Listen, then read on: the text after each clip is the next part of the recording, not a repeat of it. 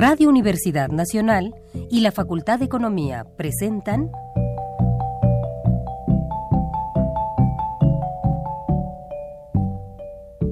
Los bienes terrenales.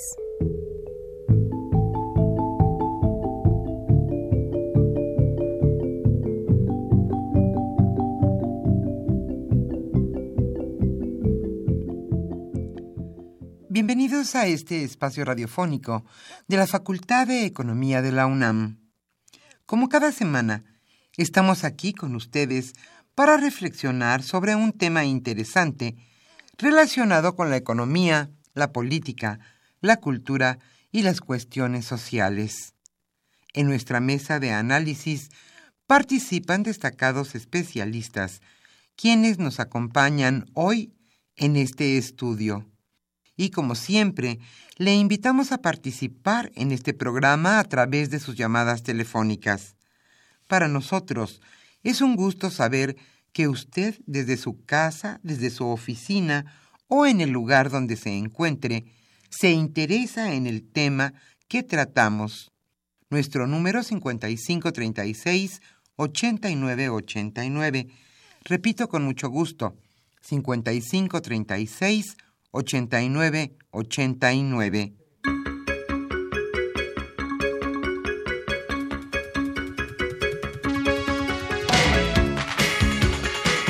En este viernes ahora sí primaveral, aquí en la Ciudad de México, es un gusto estar con ustedes en este su programa Los bienes terrenales. Hoy abordaremos un tema destacado en la agenda nacional Hoy en nuestra mesa de análisis charlaremos sobre la política monetaria y el crecimiento económico. ¿En qué consiste la política monetaria? ¿Quién lleva la directriz en esta materia en México? ¿Y por qué incide en nuestro crecimiento económico? Parecerían cosas vagas o distantes de nosotros, pero no es así. Entérese en este programa en qué consiste la política monetaria en nuestro país. Hoy Carlos Javier Cabrera Adame charlará con dos destacados especialistas, Noemí Levi Orlik y Arturo Huerta González. Ambos son catedráticos de nuestra facultad, la Facultad de Economía de la UNAM. Pero antes de iniciar esta mesa de análisis, como siempre, le invitamos a repasar las notas más importantes en materia de economía en esta semana.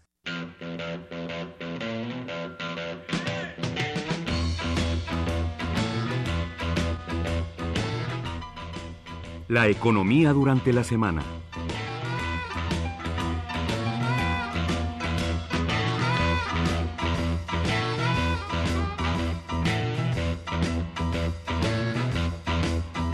Bajará la inflación a 3%, pero esto será para finales del año 2018.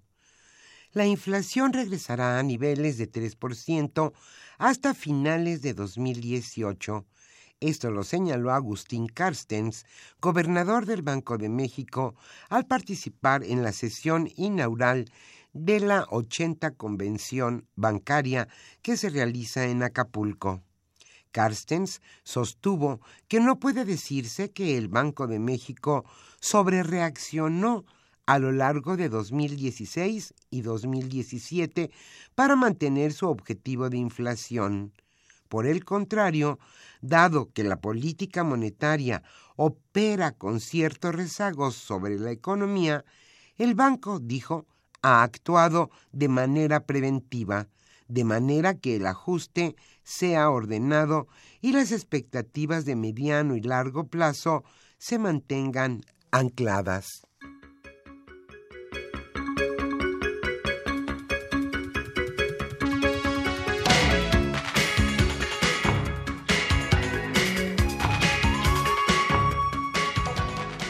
Algunos asalariados ya no declararán ante el sistema de administración tributaria.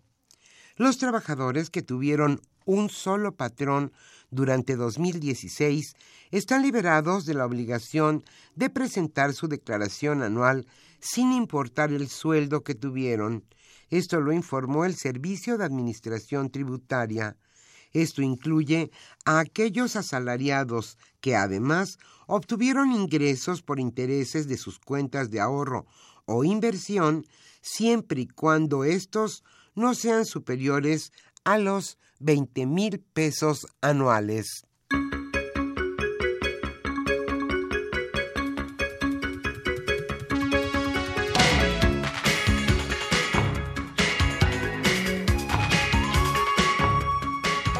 México puede sobrevivir sin el Tratado de Libre Comercio. México está preparado para una cancelación del Tratado de Libre Comercio de América del Norte si no logra llegar a un acuerdo con Estados Unidos y Canadá que beneficie a las tres naciones. Esto lo señaló Luis Videgaray, secretario de Relaciones Exteriores de México. En una entrevista con Bloomberg TV, Videgaray indicó que el gobierno del presidente Enrique Peña Nieto está comprometido a garantizar que Norteamérica siga siendo una región libre de aranceles y ha sido claro en establecer los límites de lo que puede aceptar en una negociación con Estados Unidos.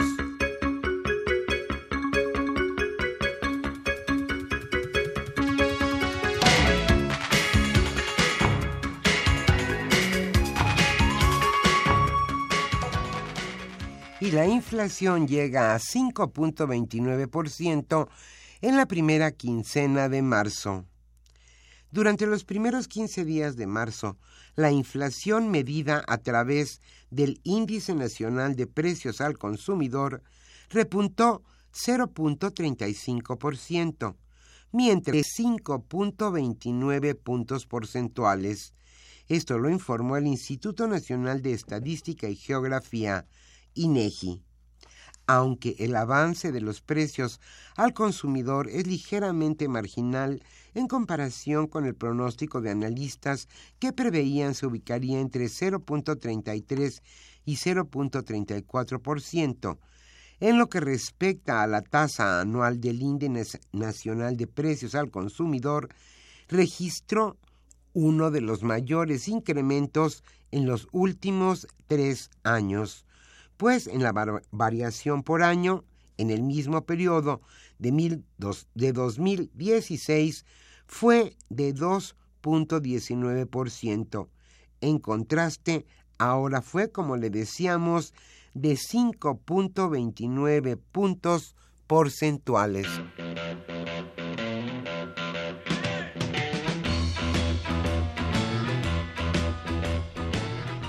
El tema de hoy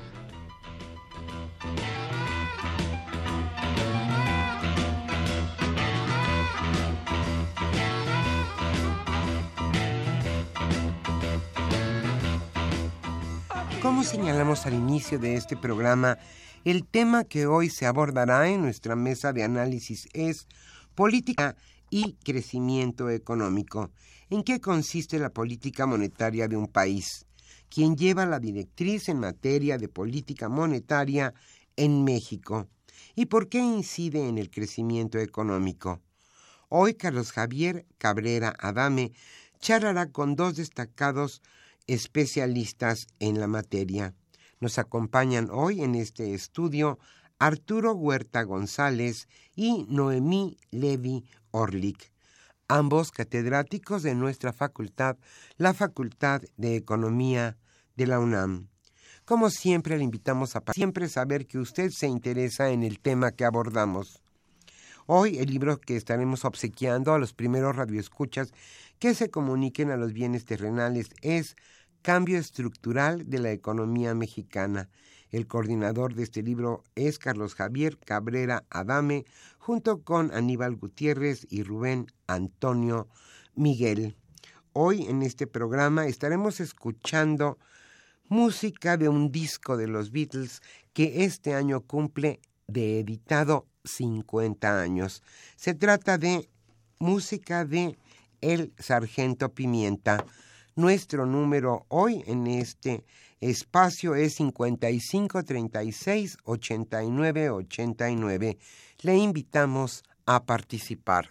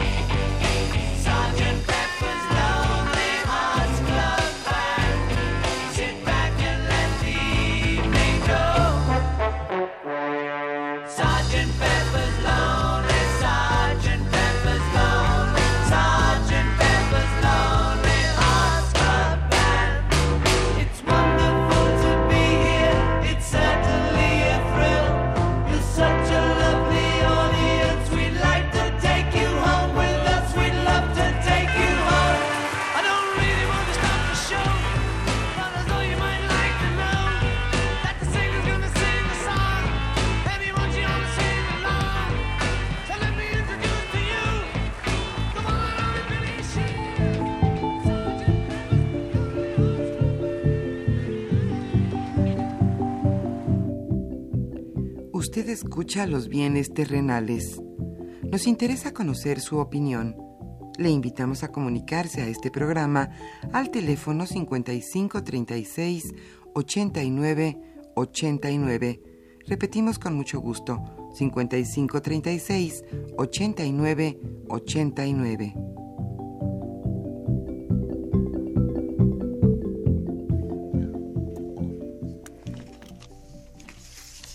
Muy buenas tardes, estimados redescuchas de los bienes terrenales. Bienvenidos a una emisión más de este programa que con mucho gusto lleva a ustedes la Facultad de Economía y Radio Universidad Nacional Autónoma de México. Hoy eh, están aquí con nosotros para comentar el tema de la política monetaria y su relación con el crecimiento económico. Eh, la doctora Noemí Levy Orlik y el doctor Arturo Huerta González, que aprovechamos que vino a hacer una estancia muy rápida a México. Está él haciendo a su vez una estancia en el Instituto Levy en, Nueva York. Eh, pues gracias por estar una vez más, una vez más acá, eh, Arturo. Pues, sin más, eh, ¿cómo, está ¿cómo se podría plantear un tema introductorio en relación a qué es la política económica, cómo se instrumenta en México, cuáles son algunos aspectos de la banca central, del Banco de México aquí eh, en este caso para un poco eh, abrir eh, el tema y poner sobre la mesa y sobre el conocimiento de nuestros radioescuchas una introducción a esta temática. Bueno, nosotros sabemos que últimamente la política económica se está sustentada fundamentalmente sobre la política monetaria, especialmente desde la perspectiva de la teoría dominante. Y se supone que si se varía la tasa de interés puede haber un impacto en el gasto y si este está por debajo del pleno empleo y no genera inflación, va a generar crecimiento económico. Eh, eso de manera muy, muy sucinta, eh, como se, muy apretada. Los hechos han mostrado no necesariamente esos resultados.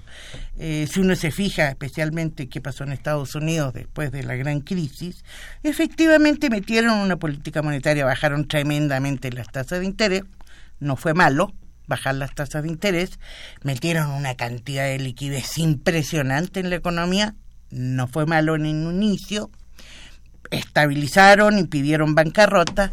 El problema es que no genera crecimiento económico y, y es decir, y ha alargado la crisis por tantos años, ha generado un crecimiento muy estancado. Entonces yo podría decir, en términos de Estados Unidos, que México sigue mucho ese planteamiento como introducción eso. Eh, Arturo. Sí, eh, hay que recordar este discurso reiterativo por parte de las autoridades monetarias y hacendarias de nuestro país de, la estabilidad, de la estabilidad macroeconómica necesaria para el crecimiento. El, el, que nos dicen es importante para uh, estabilizar el sistema financiero y crear condiciones de crecimiento económico. Ahora, pero ¿cómo han cómo redujeron, porque ya no, eh, la inflación en nuestro país?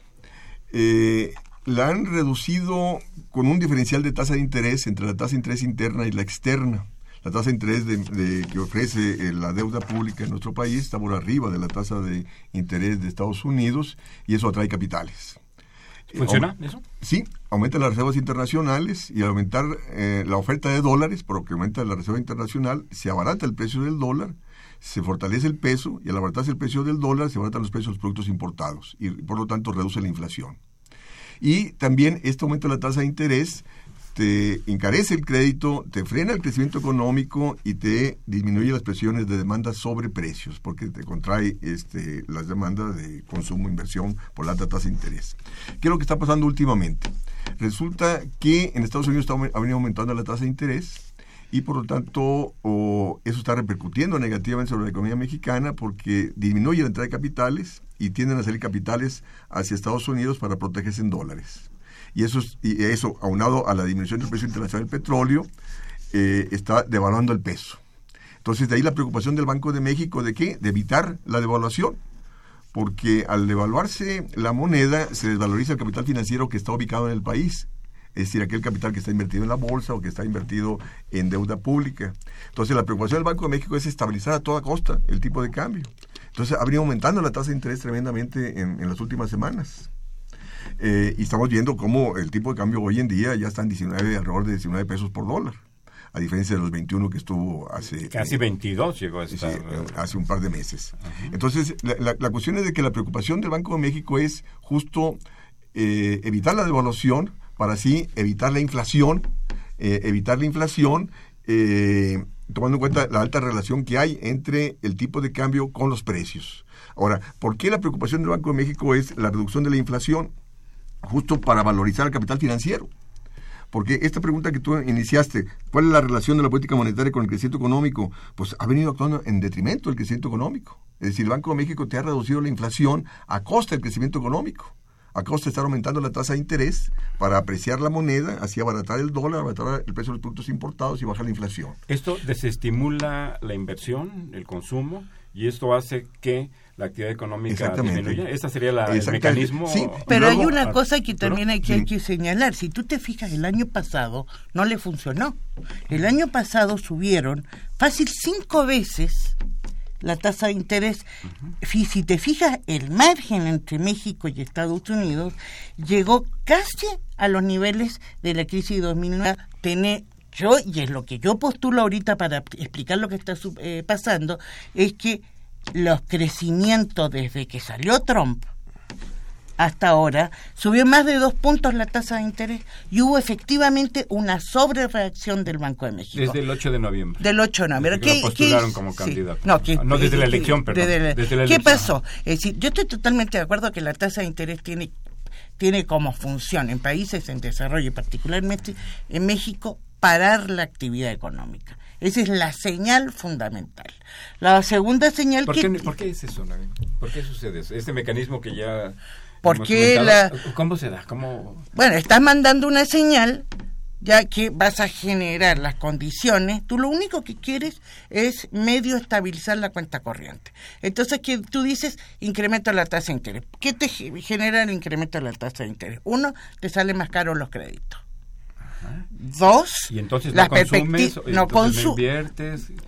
yo creo que para, explicar yo creo que el principal efecto se da sobre la actividad económica en el sentido de que si sube la tasa de interés, las perspectivas son que suban el costo de los préstamos.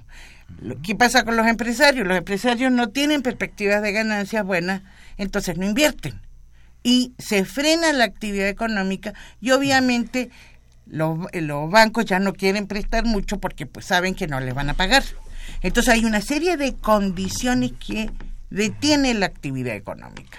es un, freno a la actividad económica. Es, definitivamente es un freno. la política, podríamos decir que la política monetaria, a través del aumento de las tasas de interés que se está aplicando en México, está representando un freno a la actividad económica. Todo aumento de la tasa de interés, véasele por donde se le vea, ya induce a señales negativas. Ahora, pero señales negativas para quién? Porque eh, ¿quién gana con el aumento de la tasa de interés? Los empresarios. Es decir, vemos, que eh, la declaración del presidente de los bancos de México eh, esta semana, donde señaló que el año pasado la banca tuvo ganancias por 107 mil millones de pesos.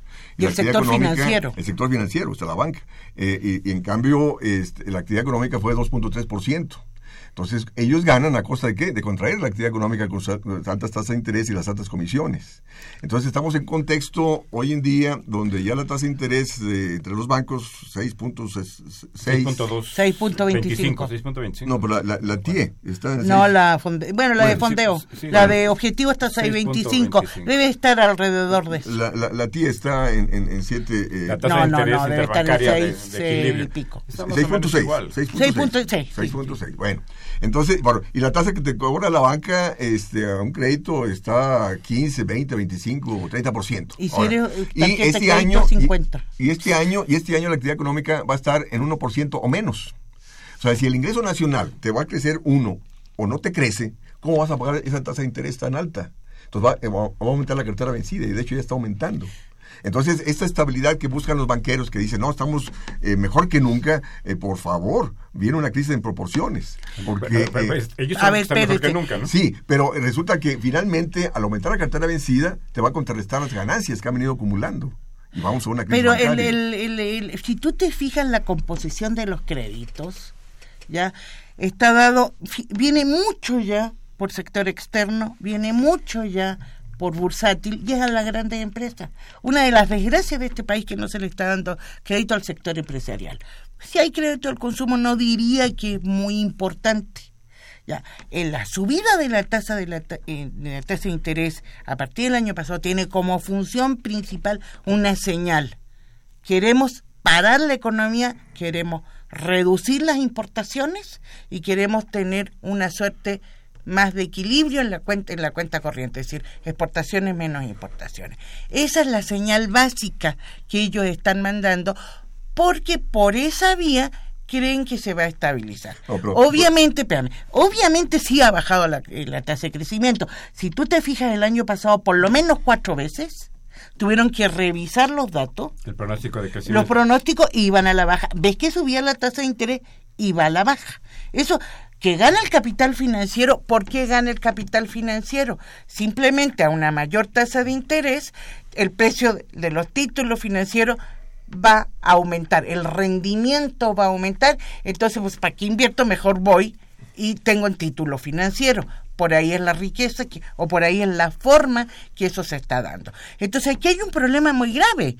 Si estabilizan, no me queda la menor duda, pero a costa de un estancamiento económico eh, importante. Ahora, ahora, la cuestión es la siguiente. O sea, no solamente va dirigido al aumento de la tasa de interés a frenar, la actividad económica para disminuir el déficit de comercio exterior, sino sobre todo para atraer capitales. Porque ellos esperaban con la reforma petrolera recibir bastante entrada de capitales y resulta que no está viniendo. Están viniendo a apropiarse los pozos petroleros, pero la inversión eh, de 50 o 70 mil millones de dólares que eh, estaban esperando va a venir en largo plazo, no ahorita. Entonces de ahí que están aumentando la tasa de interés para que venga la inversión de cartera, la inversión especulativa, y está viniendo, tomando en cuenta ese diferencial de tasa de interés entre México y Estados Unidos. ¿Por qué? Porque necesitan entrada de capitales para mantener reservas internacionales y mandar señales de estabilidad del tipo de cambio. Esto es lo que está ocasionando que se está apreciando exactamente, el tipo de exactamente. cambio, Ese es el mecanismo. yo, le metería otro dato. pero a costa de qué? De estar contrayendo la actividad económica y estar aumentando el problema de cartera vencida. O sea, como el sistema es contradictorio. Porque ¿quién te va a pagar eh, esa deuda, ese costo de deuda de 15, 20 o 25% si el ingreso nacional de ellos, de las empresas individuales, no va a crecer? La cartera vencida va a aumentar y la banca va a tener problemas. Yo, yo, yo señalaría otro dato aquí también. Creo que últimamente, si yo me extrañé cuando empecé a ver la historia que llegó a 22 punto y pico, eh, lo que se vendía en bancos el dólar en febrero, por ahí por el 20, y de repente dije, bueno, ¿por qué estaba...? Fue por el 20 de febrero, más o menos. Ahí, eh, por aquí lo tengo. No importa. Pero bueno, y de repente empiezo a decir, ¿por qué? ¿Por qué está bajando el tipo de cambio? Obviamente está ingresando inversión extranjera de cartera fundamentalmente. ¿Por qué? Yo creo que la apuesta en el corto plazo de Trump de desbaratar el Tratado de Libre Comercio y de quitar confianza en México no ha funcionado. yo no digo que no vaya que, vaya que esto va a quedarse así hasta el futuro. Por lo pronto estamos ante una situación muy peculiar. Ya atacó, vieron que no era tan fácil, restituyen la confianza, especialmente por los altos márgenes financieros, entra una cantidad de capitales que no se creía que podía entrar y se va a mantener, yo creo que el próximo momento clave del tipo de cambio será cuando Estados Unidos anuncie cuál será su política fiscal. Si mete una política fiscal muy expansiva, a, a México le va a ir mal. Entonces, en ese sentido, sí estamos muy bien ahorita, pero espérense tantito, es decir, lo que puede venir pareciera no tan eh, halagueño. Pero si introdujera una política fiscal expansiva, habría un incremento de la producción en Estados Unidos. Y eso favorecería las exportaciones pero, del país, Sí, pero con las políticas proteccionistas, quién sabe, ¿no? ¿Qué va a establecer Estados eh, Unidos? Exactamente. falta ver qué pasa con la, la, cuestión, lo que decía Noemí, eh, esta cuestión de las expectativas es muy cierto. al inicio que decían, no, pues que atrás el TLC, entonces de ahí que se fue, se disparó el tipo de cambio, y al propio Estados Unidos no le conviene la devaluación del peso, porque entonces no le van a funcionar los aranceles. Porque al devaluarse el peso mejora la competitividad de los productos mexicanos y entonces el arancel este, este, no, no, no, va, no va a operar para frenar las importaciones. Entonces ellos mismos se han encargado de mandar señales para estabilizar el peso al decir, no, no, vamos a negociar en mejores términos, pero que van a imponer sus condiciones, no tengo la menor duda. Este planteamiento de Videgaray y de Alfonso Guajardo de que se van a parar si Estados Unidos impone sus condiciones va a ser falso. Estados Unidos va a imponer sus condiciones. Porque ellos están, ¿por qué? Por disminuir sus importaciones, por incrementar sus exportaciones y por reducir sus déficit de comercio exterior. Aquí, se podía meter, perdón, otro elemento fundamental la política monetaria no ha funcionado. ¿Por qué no ha funcionado ni en Estados Unidos ni aquí? En Estados Unidos, ¿qué tuvieron que hacer cuando bajaron la tasa de interés? ¿Ya? Bajaron la tasa de interés que y generaron muchos eh, generaron mucha disponibilidad crediticia que no fue demandada. ¿Por qué no fue demandada? Porque las expectativas eran muy malas y no se dieron cuenta que había un problema de costos que los costos de producción en Estados Unidos eran mayores porque no pueden bajar tanto el salario como se puede bajar en México. Eso generó que en Estados Unidos tuviera un gran desempleo pese a esas políticas tan laxas económicas. Todavía a lo último que chequé, no sé, tú puedes tener los datos más frescos, no llega al nivel de empleo precrisis. No, sí, cómo no. El nivel de empleo parece que el desempleo está por debajo de, está en 4.5, que es un nivel muy bajo. Pero ¿cuál era el, nivel precrisis? Por ahí. El nivel de precrisis. No, no, eh, ahí eh, la, cuestión, no, y de hecho ahorita está aumentando el empleo en Estados Unidos. Este, ahí eh, Trump está ofreciendo en su plan de infraestructura invertir un billón de dólares en 10 años, serían 100 mil millones de dólares anuales, y para generar 25 millones de empleos. Eh, que, que, equivale a 207 mil eh, empleos por mes, ¿no? algo así. Este, pero resulta que hoy día, estaba viendo las notas, eh, generaron 245 mil empleos el, mes pasado. Este, ¿A qué salario? Él, lo atribuye a, sus políticas, pero yo creo que es prematuro para que, para que se pueda. Ahora, pero ¿con qué salario? la, cuestión es que estaba leyendo un artículo que te decía de Paulina Cherneva que el desempleo actual en Estados Unidos, o sea, e, este, este empleo que, que, promete Trump de 25 millones en 10 años de empleo, este, te va a generar 7 millones 900 mil empleos en 10 años. Pero el desempleo actual en Estados Unidos son 7 millones 700 mil. y ese empleo se necesita ahora, no dentro de 10 años. Y luego, aparte del empleo que él está eh, prometiendo, es para trabajadores calificados y altos salarios. O sea, él no tiene ninguna política de empleo en torno a los trabajadores eh, de bajos ingresos. De baja calificación. De baja calificación. Sí. es que a eso iba a decir. Ellos, es decir, la política monetaria esta que te ha creado, te ha creado un gran grupo de gente desempleada en los sectores menos elaborados. En México, por ejemplo, ha sido al revés. El gran empleo se ha creado en la maquila. ¿Ya? Empleo a muy, muy bajos salarios. ¿Ya? Pero es por toda la producción que se viene aquí para reducir costos. ¿Ya?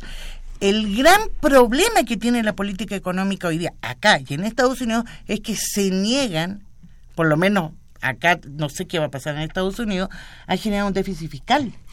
se niegan completamente y eso te impide incrementar las expectativas. Ahora, con respecto a esto, qué bien lo señaló Noni, este, en Estados Unidos se está diciendo de que con esta política fiscal de Trump, eh, que planea incremento de inversión, que no se conoce, por cierto, de impuestos, exactamente, sí que eh, entonces dice de haber déficit fiscal habría aumento de la tasa de interés ante expectativas inflacionarias.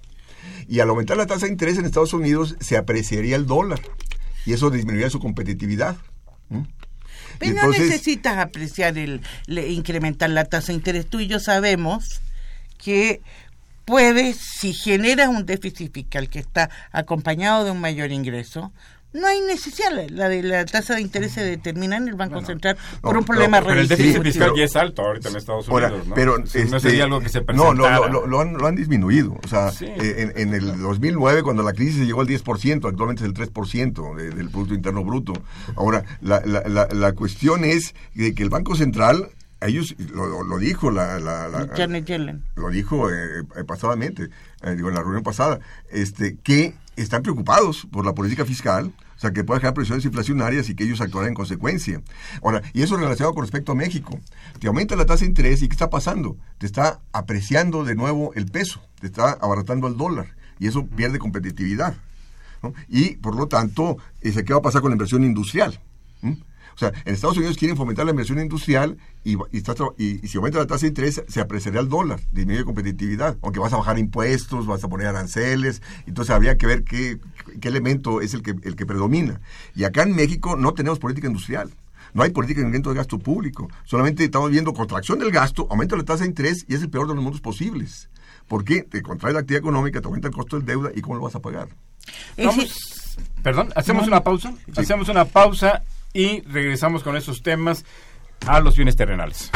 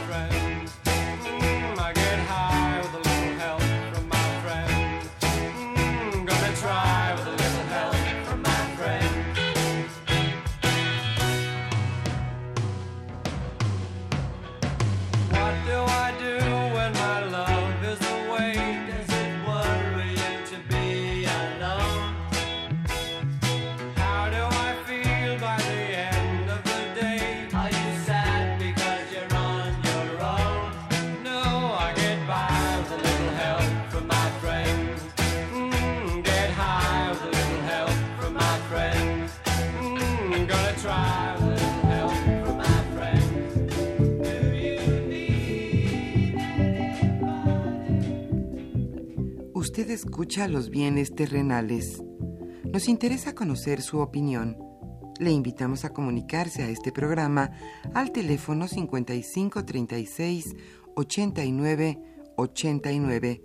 Repetimos con mucho gusto, 5536 89 89.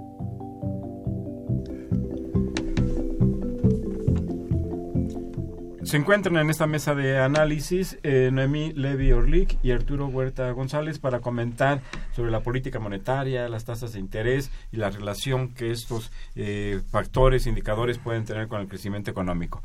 Eh, Arturo, regresamos un poco bueno, aunque ya nos has planteado una visión de lo que está pasando en Estados Unidos, de la política monetaria y de la posible política fiscal y las características que tendría los cambios en la política fiscal que está planteando Trump.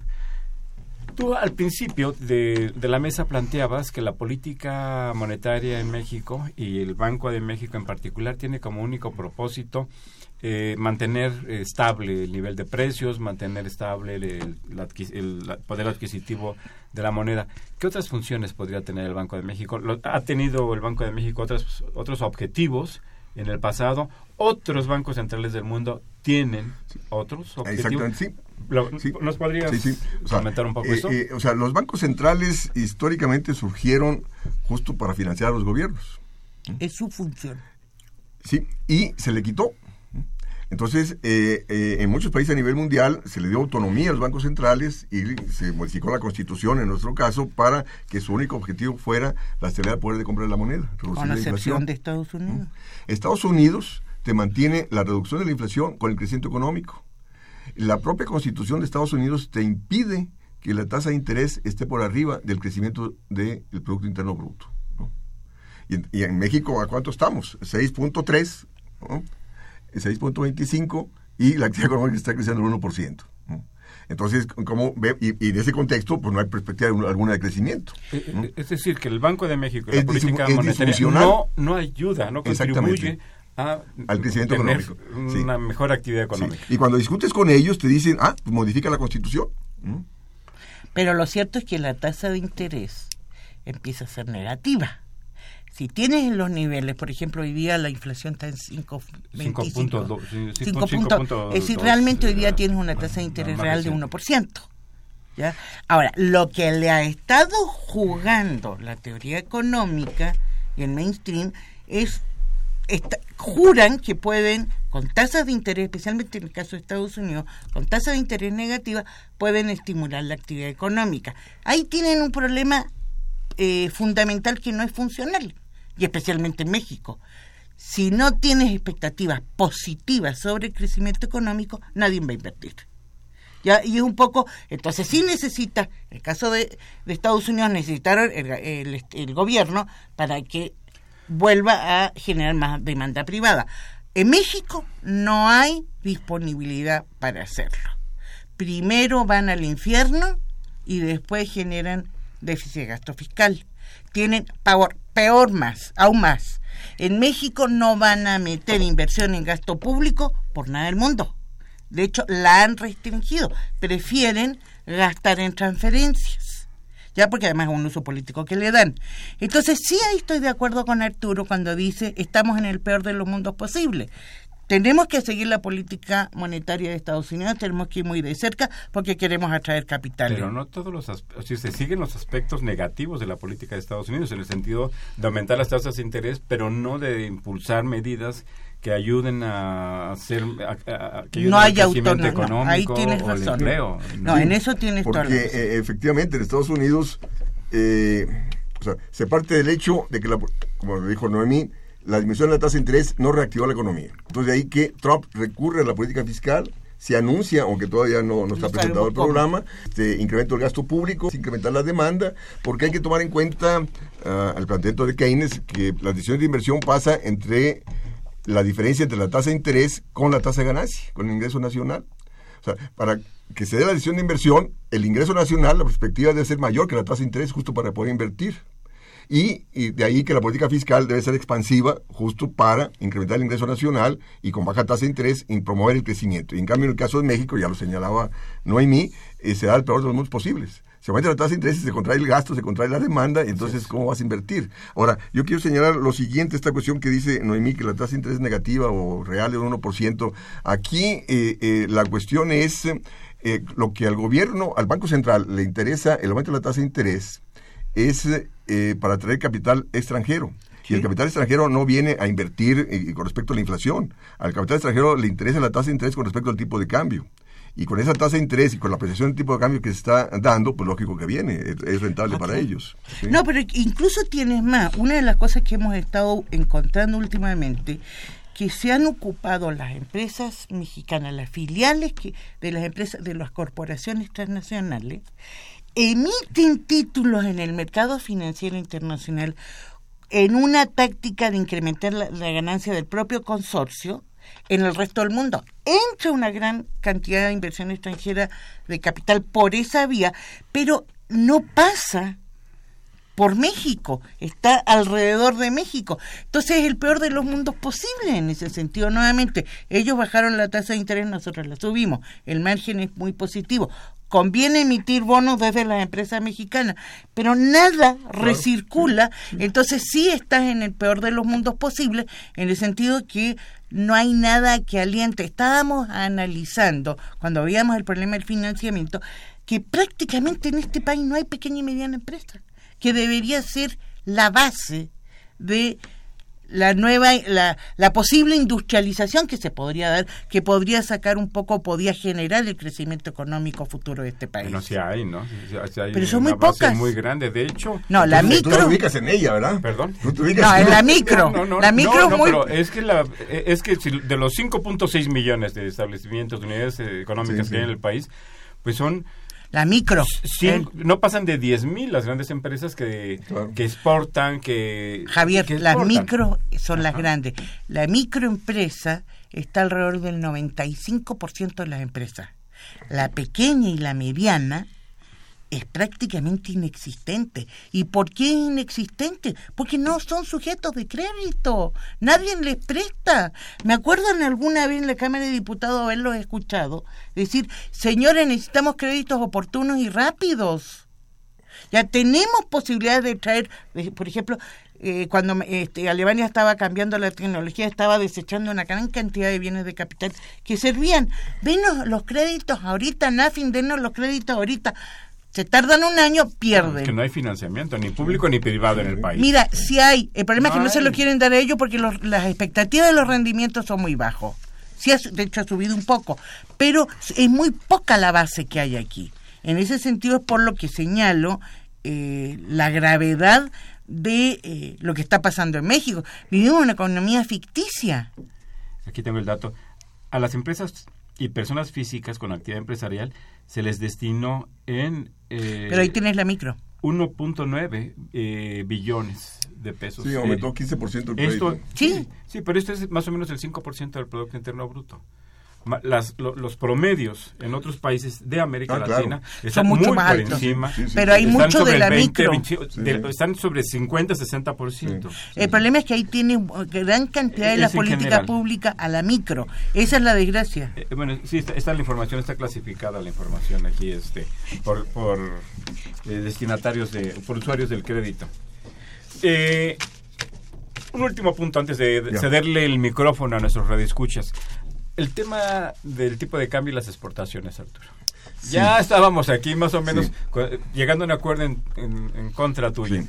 El- no se ha visto, no se ha comprobado que una depreciación del tipo de cambio se traduzca en mayores niveles de exportación. No, sí, sí se ha Habría que, comprobado, sí se ha comprobado. yo creo- No. bueno, En hay un México def- no. En México no. Las, Sí, las no, no, en exportaciones México en sí. 2016 En México- Ah, bueno, y en bueno. 2015 no, no, pero disminuyeron. Si nosotros vemos en la economía mexicana de 1983 a 1988, No, en ese contexto de evaluación, Perdón, aumentaron Arturo. tremendamente las exportaciones Perdón. manufactureras. Sí es cierto que ¿no? aumentaron las exportaciones manufactureras a costa de una caída en la demanda interna. Ahí lo que hubo fue un traslape del gasto de demanda interna que lo redujeron Ah, terriblemente, sí, sí, sí, es otra pero cosa, no me digas, cosa, eso es otra espérate, cosa. no me digas que una política de devaluación me va a incrementar las exportaciones.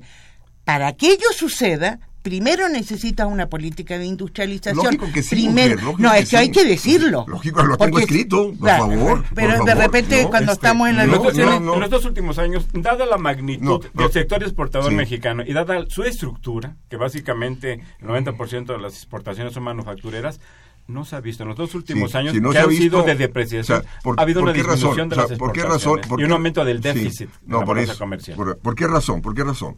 Primero, porque no hay una política industrial de sustitución de importaciones. Pues sí. O sea, las exportaciones manufactureras tienen un alto componente importado. Entonces, al devaluarse, se te encarece el costo de los insumos importados. Entonces, de ahí que se te disminuye la ventaja competitiva que la devaluación te da para incrementar exportaciones. Entonces, y a eso le sumas eh, que es la, la, desaceleración de comercio internacional, pues lógico, las exportaciones no han crecido. Entonces, para que la devaluación te incremente las, las exportaciones manufactureras, tiene que haber eh, política industrial para avanzar en, la sucesión de importaciones. Ahora, espérame tantito, ve las exportaciones agrícolas, ¿no? y la devaluación sí, les ha favorecido tremendamente. Ahí está. Pero lo que estamos planteando es, que no podemos meter como política económica una política de devaluación sin una política industrial. Ah, primero industrializa, primero industrializa y qué bueno que lo dijo en la radio. Y después, eh, después planteas una política de tipo cambio. Primero, una cosa detrás de la otra. Si les parece, cedemos el micrófono a nuestros radioescuchas. Eh, Javier Guerra, gracias por llamarnos de la delegación Benito Juárez. Él comenta, ¿solamente la política monetaria puede generar crecimiento o es necesario que se ayude eh, con otros elementos y de ser así, ¿cuáles serían? Ya lo señalamos, ¿no? Eh, necesita, la política monetaria no es funcional para eso. Se necesita política fiscal, política crediticia. Industrial. Y política industrial. Y, una política monetaria que de baja tasa de interés. De baja, tasa de interés. El crecimiento, el crecimiento económico, señor Guerra. Eh, David Gómez Sixto, gracias por llamar de Álvaro Obregón, dice, partiendo de lo que están señalando en el programa, ¿cuál sería la perspectiva o modelo que se debería aplicar para que mejore la economía del país? Mira, el crecimiento económico requiere de baja tasa de interés, disponibilidad crediticia, baja tasa de interés, requiere incremento del gasto público, requiere política proteccionista para que la demanda no se te vaya a importaciones, requiere tipo de cambio competitivo, requiere subordinar el sector financiero en favor del sector productivo para tener políticas en favor del pleno empleo, o sea, que todo el mundo que busque empleo lo tenga. Ahora quizás yo voy a meter un ruido aquí que Arturo va a saltar. Quizás habría que conformar cadenas globales donde México tuviera otra posición en la escala de producción.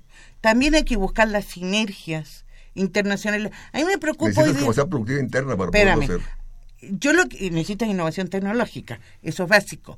A mí me preocupa, y lo voy a decir públicamente, yo nunca estuve de acuerdo con el Telecan, pero desbaratar el Telecan de la noche a la mañana sí me preocupa. Va a tener efectos muy importantes. puede tener. Entonces hay que buscar donde se pueda acuerdos. No, no, no. Este, ingeniero Mario. Estaremos mejor sin el, tele, sin el, sin si hay política industrial, ah. si hay política de crecimiento del mercado interno, estaremos. Y si bajan los Santos Reyes. después, hay que ver cómo no, es que no, podemos seguir con una política económica que no ha sido funcional en el país. Bueno, ahí tenemos... Ingeniero Mario Díaz García de Tláhuac eh, pregunta, ¿en qué beneficia el aumento de las tasas de interés? ¿Ahí tiene aspectos positivos? O sea, eh, favorece a, los acreedores, a la banca, porque eso implica transferir eh, ingresos de los deudores, llámese empresas y familias, individuos, hacia la banca. A los que tienen riqueza. Las grandes, las grandes ganancias que tiene la banca a costa del menor crecimiento, a costa de la mayor pobreza y desindustrialización del país. Ahí está la cuestión, señor ingeniero eh, Mario Díaz, son muy pocos los que se benefician y afectan la economía del país y a sus consumidores y a sus inversionistas. Cristian Morales Rojas de Xochimilco, gracias por llamar. Dice, en lo personal, preferiría que renunciara Peña Nieto y Luis Bedegaray eh, a, que se fuera Carstens del Banco de México. Bueno, está su opinión, don Cristian. Este, Yo estoy de acuerdo. ¿Tú también? Está bien, ahí está la opinión del doctor Huerta. Este, ahí lo dejamos, ¿no, amigo? Yo también estoy de acuerdo, obviamente. Que se quede Carstens y que se vaya Peña y el señor Peña Nieto y el señor Luis Yo creo que para otra política me parece un buen banquero Carstens, pero no es para las políticas que nosotros estamos proponiendo. Quizá, quizá nuestro tema más que de personas sea de sistemas y de políticas que, obviamente. que, revisar. Obviamente. Eh, señor Arturo Báez Hernández, gracias por llamar de la Colonia del Valle. Dice, el tema en estos momentos es de sumo interés. Eh, felicita a los participantes en esta mesa. Eh, Úrsula Nieto Solís de Naucalpan, gracias por llamar, plantea, la devaluación constante del peso es una muestra de que no estamos haciendo las cosas bien. Hay que esperar que pasen las elecciones en, en el Estado de México y verán que el peso seguirá devaluándose.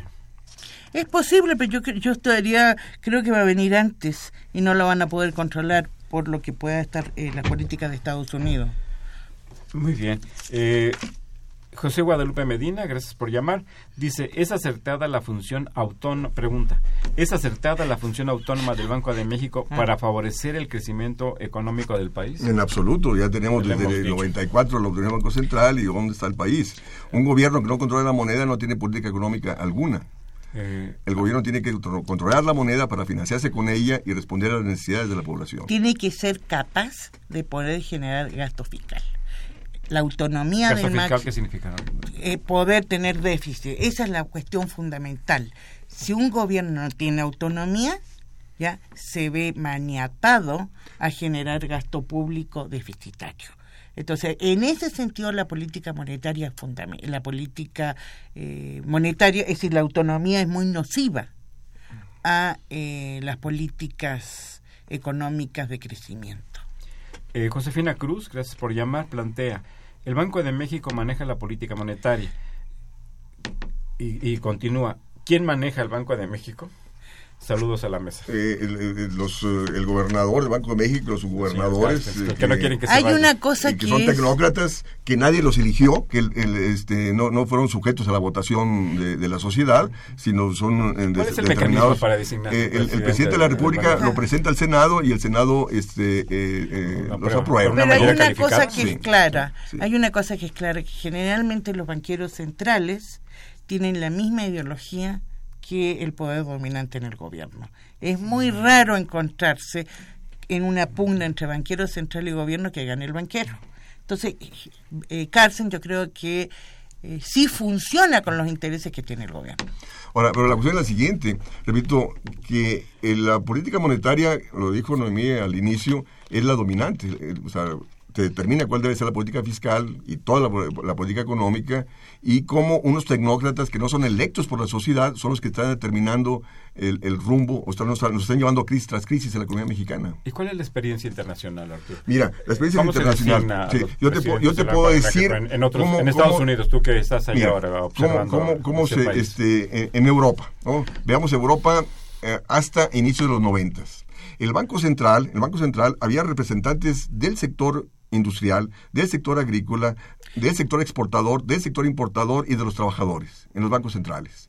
Y después toda esa política, con el contexto de la globalización eh, y demás, ha ido cambiando. ¿no? Entonces, hay tecnócratas donde ahora, eh, eh, bueno, ya en Europa trabajan con una moneda única, los gobiernos perdieron el control de la moneda, y en Estados Unidos, lo que yo decía anteriormente, por ley, la tasa, de, o sea, el objetivo del Banco Central es reducir la inflación en condiciones de pleno empleo, o sea, que haya en menor, y, y por eso la, la, la Yeltsin ha, ha- ha- ha venido Yellen. diciendo, este, eh, ha, ha venido diciendo de que como está disminuyendo el desempleo, entonces podemos aumentar la tasa de interés. ¿no? Ahora, y no lo aumentó cuando la tasa de interés estaba arriba del 6%, ¿no? Y la empezó a aumentar ya cuando la tasa eh, de desempleo estaba a niveles de 5 y actualmente está en 4.6. Debajo de sí. Javier, nada más Sí. fíjate quién era nuestro banquero central antes de los 80.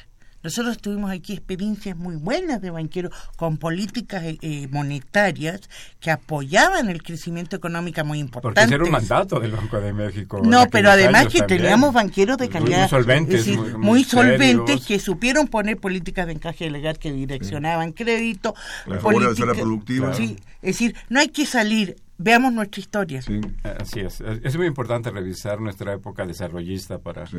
recuperar una experiencia, no como se ha dicho, como con nostalgias del pasado, sino revisar experiencias Sí, sí. que funcionaron. Exactamente. Como funcionaron mejor que ahora. Así es. José Rodríguez Manzano, gracias por llamar, plantea o pregunta, ¿cómo influye en nuestra esfera económica la política de los bancos que constituyen la Reserva Federal de Estados Unidos? Algo muy rápido. Arturo. Bueno, la cuestión es de que eh, todos los países de América Latina, y bueno, y a nivel mundial, este, eh, tenemos que tomar como referencia, o los bancos centrales toman como referencia la, la tasa entre Estados Unidos, en el sentido de mantener un diferencial para tener capitales y así financiar el déficit de comercio exterior que tenemos. Eso Y es porque ellos tienen la unidad de valor internacional. Todo el mundo Sí. tiene dólares, todos se pagan dólares, entonces ellos como que determinan cuál es el ritmo. Y eso nos impide tener política monetaria en favor del crecimiento. Eh, eh, Taurino eh, Ruiz, muchas gracias por llamar. Eh, pre- plantea cuál es la perspectiva de crecimiento para este año, ya se comentó. de- eh, ya eh, Menos del 1%, 1%. o menos. Si México se separa del Telecán, ¿cuáles serían las consecuencias financieras? Sería un escenario muy, ya lo señalaba Nemir, y, Preocupante. y sería bastante Sí, grave. pero repito, el gobierno mexicano debe responder con política de incremento de gasto público para desarrollar el mercado interno y así contrarrestar Tendría- habría que tener la caída de exportaciones. Pero exactamente. yo creo que también el hecho de Trump nos da una lección. Ellos con NAFTA se pueden salirse y a- agarrar alguna autonomía. Creo que México también pueda ganar sinergia. Creo que puede con Canadá hacer frentes ya para contrarrestar lo que se está haciendo en Estados Unidos o plantearse una política Hay que ver hacia de la adentro, fuerza. hay que ver hacia adentro. Yo creo que el gobierno mexicano hay está que ir a viendo, los dos lados. Está, está viendo hacia China y hacia el resto de los países del, del sudeste de Asia y con ellos tenemos un déficit tremendo. No tenemos nada que hacer con ellos. Este, Juan Pelayo eh, habla de Xochimilco, plantea, ojalá pudieran ser un poco más didácticos, Eh, Perdón. Bueno, ya que acuérdense de que no todos somos economistas. Felicita el programa y a los invitados. Eh, perdón, le ofrecemos una disculpa, Juan Pelayo. Hacemos lo posible por Sí, manejar un lenguaje accesible, pero hay una parte de la jerga económica que todavía no terminamos de superar eh, totalmente. Licenciado Avilés, eh, gracias por llamar. Lo hace desde Tlalpan. ¿Qué harían los invitados ellos fueran los responsables del Banco de México y de la Secretaría de Hacienda? Que la, Crédito la haríamos mucho mejor, mucho mejor la haríamos. este, Uno, no meter las tasas de interés que están metiendo, que son preocupantes. Dos, meter poli- nunca haber dejado una situación en que esté ahora, donde no hay política industrial y lo que se- el gobierno hace es para carreteras, para que se vayan las exportaciones a Estados Unidos. Ahora, y otra cosa que tienes que hacer es, es subordinar, regular el sistema financiero para que no te especule. Porque si tú bajas la tasa de interés, el capital se te va a ir. Entonces tienes que meter control de cambios para poder tener política monetaria y fiscal en favor del crecimiento. Este, eh, sí, eh, sí, sí, sí, sin duda que no es sencillo, ¿no? Ah, claro. Nosotros desde el ámbito Sí. académico desempeñamos una función de observar, criticar, Uno de los analizar, problemas también de eh, este país que el sector, es lo que el, están el- haciendo. el gobierno no te invita. Y ese es el punto. Y, y, y bueno, lo que sí, lo que se está haciendo hoy día por los resultados, pues son insatisfactorios, eh, absolutamente. fuerza política para poder cambiar el rumbo. Carlos Miranda Ortiz, de Ciudad Neza, dice, eh, se pregunta él, ¿por qué, y no tengo respuesta, los activos eh, decentes, comprometidos y destacados como Agustín Carstens se van y los buscachambas y cuates que llegan a aprender y que no saben leer, leer, dice él, se quedan. Eh, este, Bueno, activos para quién, o sea, activos para el sector financiero, ¿no? Porque este Carsten ha sido disfuncional al crecimiento económico del país. Ha sido Eh, disfuncional para aquellos que buscan empleo y no lo encuentran. este y la política no aplicada por el Banco de México.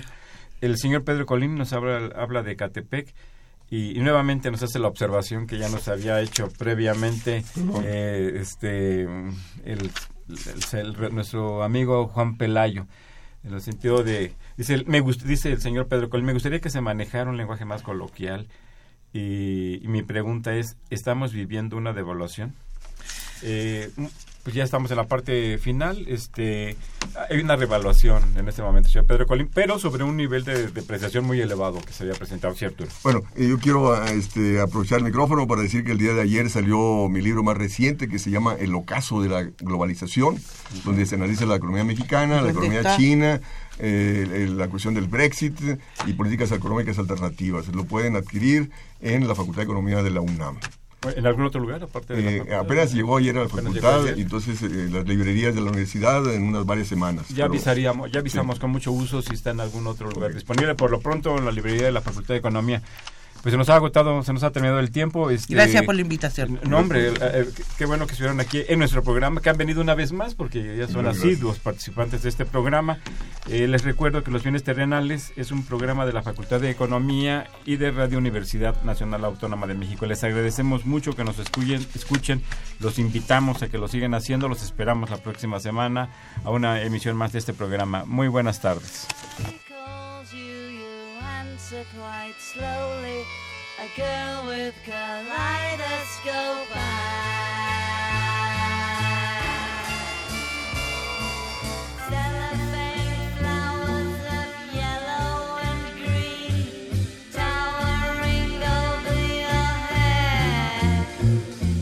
Look for the girl with the sun in her eyes, and she's gone. Agradecemos su atención participación en este programa a través de sus llamadas telefónicas y la invitamos la próxima semana a la misma hora en otro programa más de los bienes terrenales. La coordinación general fue de Carlos Javier Cabrera Adame. La coordinación académica de Aníbal Gutiérrez, Roberto Cabral, Alejandro Pérez Pascual, Rubén Antonio Miguel y Leonardo Lomelí Vanegas. En los controles técnicos, nuestro compañero Humberto Sánchez Castrejón y en la voz y producción su amiga Irma Espinosa, quien se despide de ustedes y le desea un agradable fin de semana.